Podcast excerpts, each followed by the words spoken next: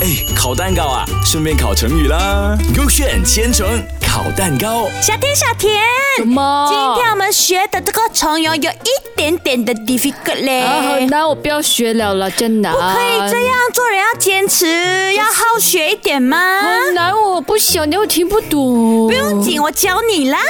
给给叫给啦。今天我们要学的成语就是“尊王攘夷”。我啊听起来就很难，没有学过的。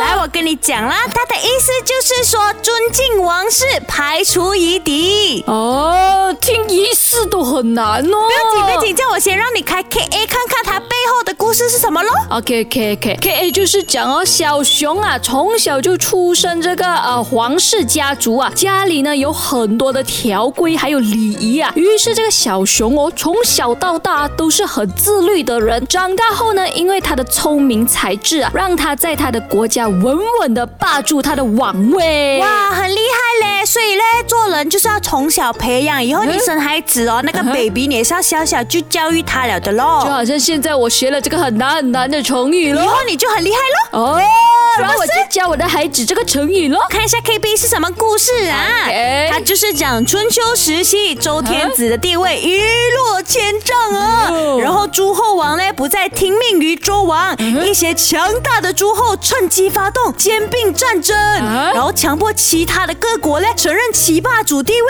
位，然后管仲辅佐齐桓公打着尊王攘夷旗号，嗯使齐国齐桓公呢九合诸侯以匡天下，成为春秋时期第一个霸主啊！到底谁是霸主哦？他很乱呢。哎呀，你听不明白，你去 S Y O K 学，哎，来重听几次就可以知道了咯，就可以更明白了又喽。好像有道理哦。今天我还是支持 K A。 OK，让我来看看啦。 OK 不是我，是 K B 对了这哦。么乱的故事一定对的。因为以前。的人比较复杂，我们现在用简体字比较简单嘛。对了，我今天学会了这个尊王攘夷的故事。